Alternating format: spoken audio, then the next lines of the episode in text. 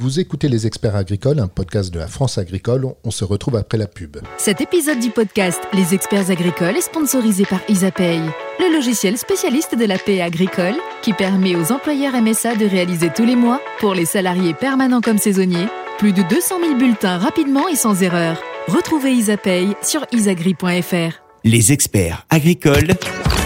Les experts agricoles. Par la France agricole. Je suis Eric Young et je suis accompagné de Marie-Astrid Battu. Bonjour. Bonjour. Vous écoutez Les Experts Agricoles, un podcast de la France agricole. Nous allons parler de la Convention collective nationale de la production agricole, en quoi elle consiste, quels sont ses effets sur l'exploitation agricole, quels sont les enjeux qui sont liés à cette convention collective. Nous essaierons de répondre à ces trois questions avec Christelle Dubin-Rappard. Bonjour. Bonjour. Les experts agricoles. Les experts agricoles. Vous êtes responsable juridique et social du CERF France Midi Méditerranée, c'est ça? C'est bien ça, oui.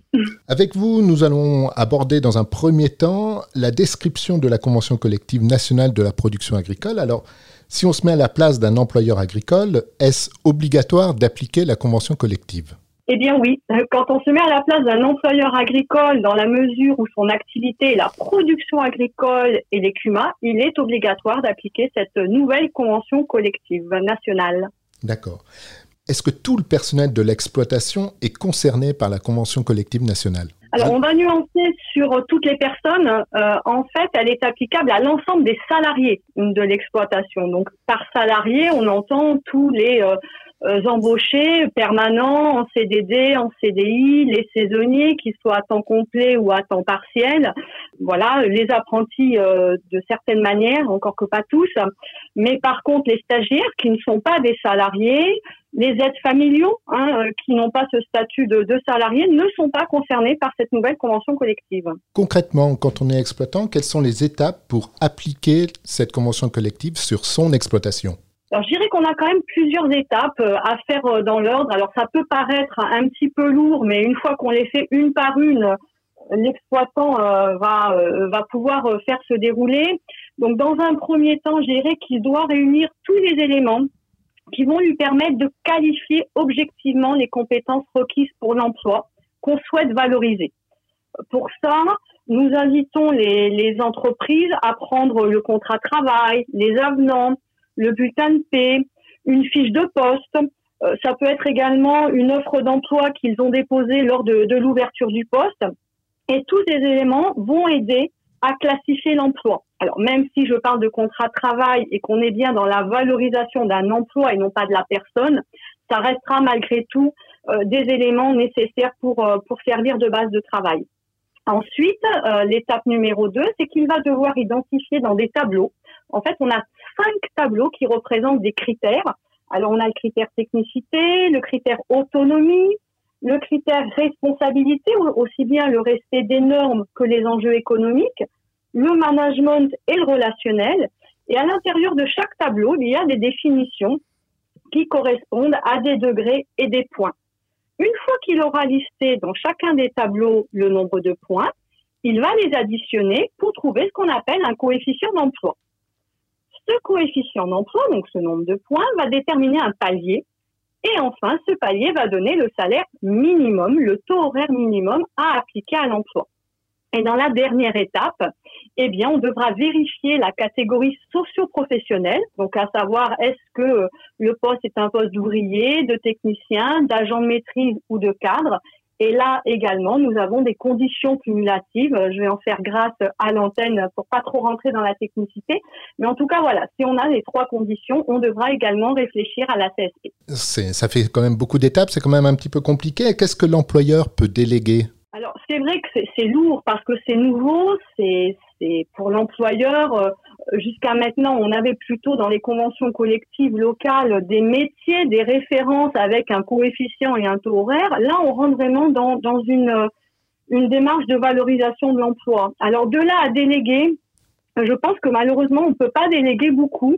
Euh, nous, Serre France, nous avons beaucoup accompagné nos, nos exploitants dans cette démarche, c'est-à-dire qu'on accompagne, on leur explique, on travaille ensemble, mais ça, c'est une démarche personnelle de l'exploitant parce que les, emplois dans l'exploitation de, de A ne seront pas les mêmes que dans l'exploitation de B. Donc il y a un réel investissement à faire de la part des employeurs et on est plus là pour euh, accompagner que euh, d'avoir une réelle délégation sur le sujet.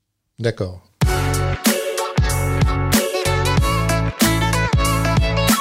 Vous écoutez Les Experts Agricoles, un podcast de la France Agricole. Nous examinons la Convention collective nationale de la production agricole. Pour ça, nous sommes accompagnés de Christelle Dupin-Rapard, responsable juridique et sociale du CERF France Midi-Méditerranée. Nous abordons désormais une seconde partie. Quels sont les effets de cette convention sur l'exploitation agricole?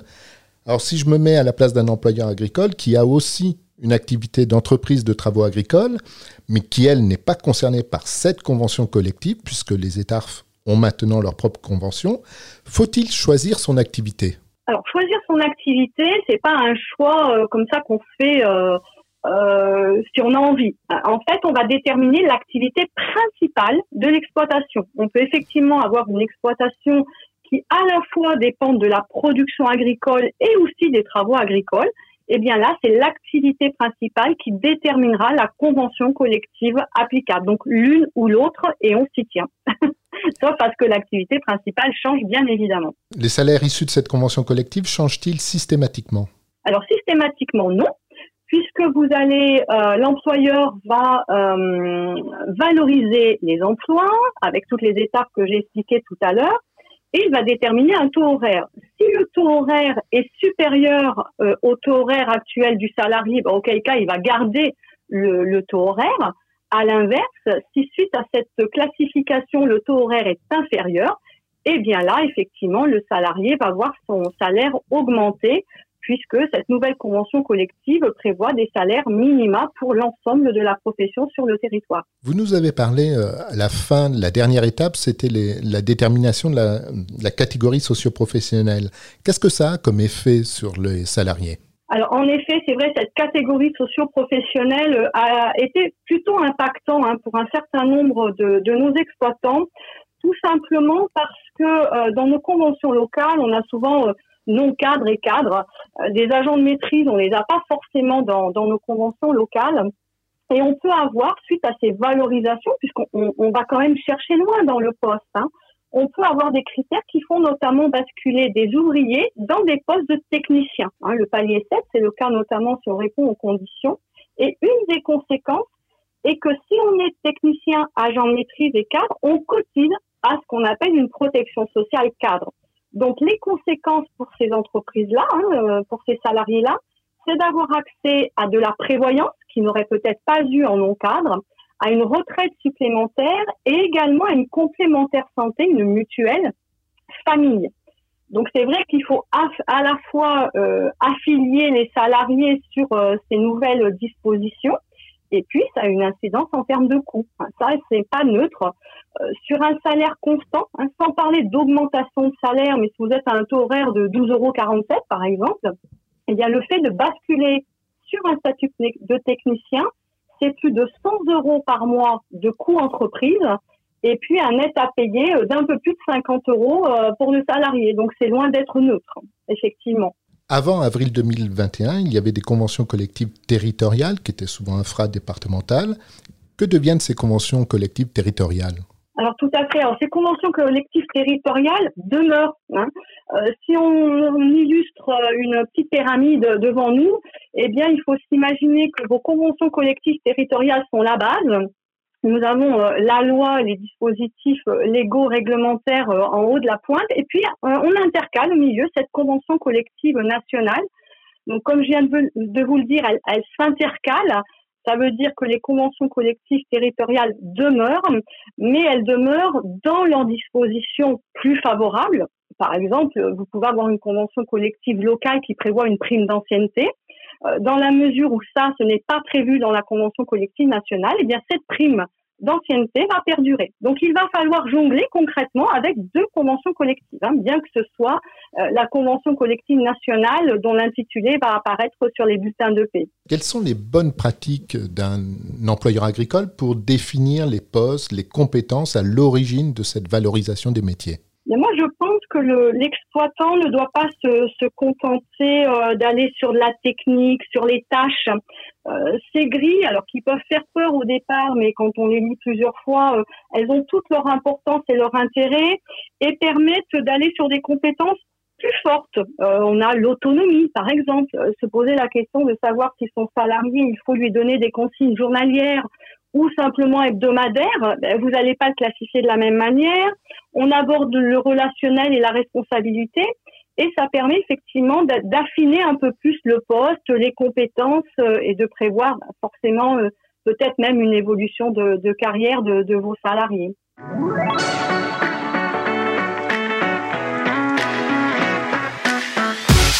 Vous écoutez Les Experts Agricoles, un podcast de la France agricole. Avant d'aborder la dernière partie de la Convention collective nationale de la production agricole, écoutons la chronique de Marie-Astrid Battu. Et pour cette chronique, je vous propose un petit voyage dans le passé. On va se pencher sur l'histoire du droit social en agriculture, et comme le sujet peut paraître un peu rébarbatif, on va tenter de le rendre interactif. Et pour ça, je me suis inspirée des jeux radio. Alors bon, pas de valise pleine de billets ou de 1000 euros à la clé, mais je rassure quand même nos auditeurs, ni notre présentateur, ni notre invité n'ont été préparés au petit quiz que je leur ai concocté. Première question que je vais vous poser, quand ont été conclus les premiers accords collectifs? Est-ce que vous le savez? Euh, alors moi je dirais après-guerre, mais voilà, mais je- Que Euh, C'est une très bonne question. Eh bien, je vais vous répondre. Euh, les premiers accords collectifs, ils ont été conclus à la fin du 19e siècle. Euh, il y en a notamment qui concernaient les bûcherons du Cher et de la Nièvre. Ensuite, il y en a un peu plus qui, sont, euh, qui se sont signés au début du 20e siècle, notamment un en 1904 qui a concerné des ouvriers vignerons dans le Midi qui ont fait une très longue grève. Et là, maintenant, on va passer à la deuxième question. Quelle est la date de la loi qui marque le retour à la libre négociation des conditions de travail et bien sûr qui intègre les professionnels agricoles? On a le droit de pas répondre? Vous avez le droit de pas me répondre. Et est-ce que notre invité a une réponse? Alors là, mais c'est la deuxième colle dans ce podcast, c'est pas sympa. hein. Non, mais c'est pas très grave. C'est pas d'école très grave. Euh, surtout que ce- cette loi est très précise puisqu'elle date du 11 février 1950. Et il faut savoir une chose importante, c'est qu'elle c'est la première qui distingue deux types de conventions collectives. Une convention dite ordinaire, c'est un contrat très simple entre les salariés et les patrons. Et sinon, c'est les premières conventions collectives qui sont susceptibles d'extension, mais dont le champ d'application reste territorial et qui ne devait ni excéder le département ou la région. C'est une loi qui a été très euh, bénéfique pour l'agriculture, puisqu'elle a permis une multiplication des conventions collectives en agriculture. Euh, selon le ministère de l'Agriculture, entre 1962 et 1967, on est passé de 13 à 168 conventions collectives en agriculture, ce qui est quand même une grosse multiplication. Et on va passer à la dernière question, peut-être qui sera moins une colle pour, euh, pour nos deux joueurs. Quelle est la loi qui reconnaît le droit des travailleurs à négocier dans la branche d'entreprise? Et à quelle date? Je vais laisser notre invité répondre. Bah oui, C'est- terrible. hein. Terrible. mais c'est de l'histoire, c'est loin. C'est loin. Je rouvrirai mes cours d'histoire du droit, promis. Et alors, c'est la loi du 13 juillet 1971, et c'est la première loi en France qui reconnaît l'existence du droit des travailleurs à la négociation collective, et qui, était la- qui élargit le domaine des négociations au niveau de l'entreprise ou de l'établissement. C'est une loi extrêmement importante pour l'agriculture, puisqu'elle a permis l'extension de la convention collective nationale pour l'ensemble des acteurs de la profession agricole. C'est aussi elle qui instaure une procédure spéciale pour les professionnels agricoles, puisque ça permet au préfet d'étendre les avenants salariaux aux conventions départementales préalablement étendues par arrêté ministériel. Alors je vous remercie à tous les deux d'avoir joué le jeu. Je vous féliciterai pas pour vos bonnes réponses, mais si vous aussi de votre côté en les écoutant vous avez eu des bonnes réponses, n'hésitez pas à partager, même si elles sont mauvaises, ou vos anecdotes sur le sujet, en commentaire, sur notre site ou sur nos réseaux sociaux. Merci Marie-Astrid Battu, on n'a pas été très bon, mais on va reprendre pour la dernière partie de ce podcast sur la Convention collective nationale euh, de la production agricole. Christelle Dupin-Rappard, est-ce que cette convention va changer le dialogue social dans l'exploitation? Eh comme vient de nous dire euh, Marie Astrid, ça fait 50 ans que la loi sur la négociation est ouverte, donc on va espérer qu'effectivement cette loi prolonge ou en tout cas change le- le dialogue social.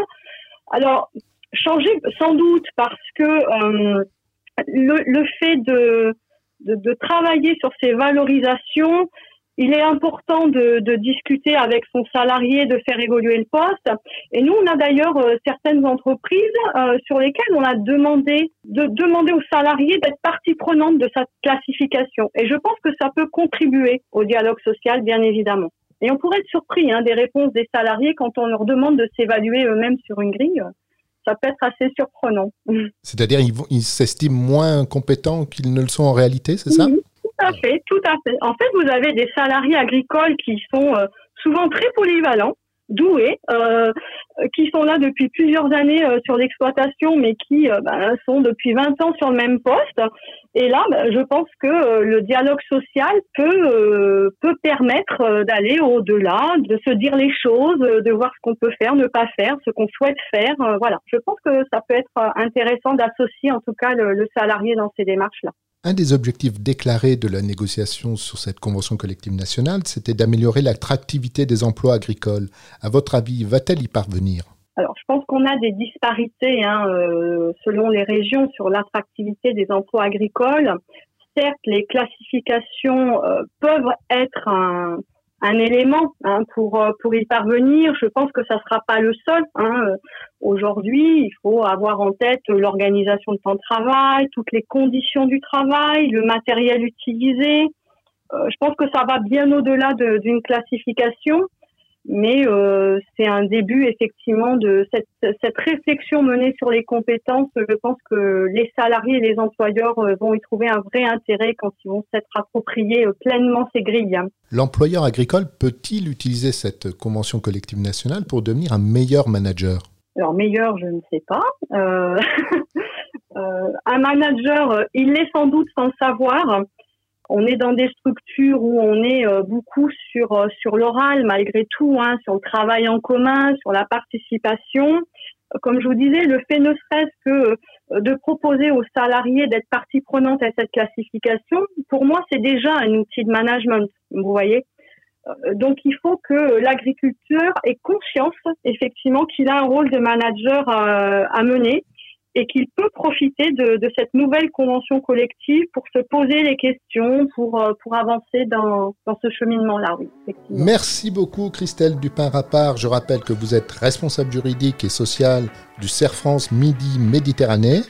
Grâce à vous, nous avons mieux compris la Convention collective nationale de la production agricole.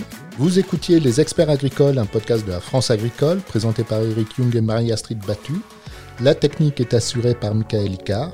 Retrouvez-nous sur lafranceagricole.fr ou sur vos plateformes habituelles d'écoute de podcast. Abonnez-vous ou donnez-nous une bonne note, ça nous est utile pour le référencement.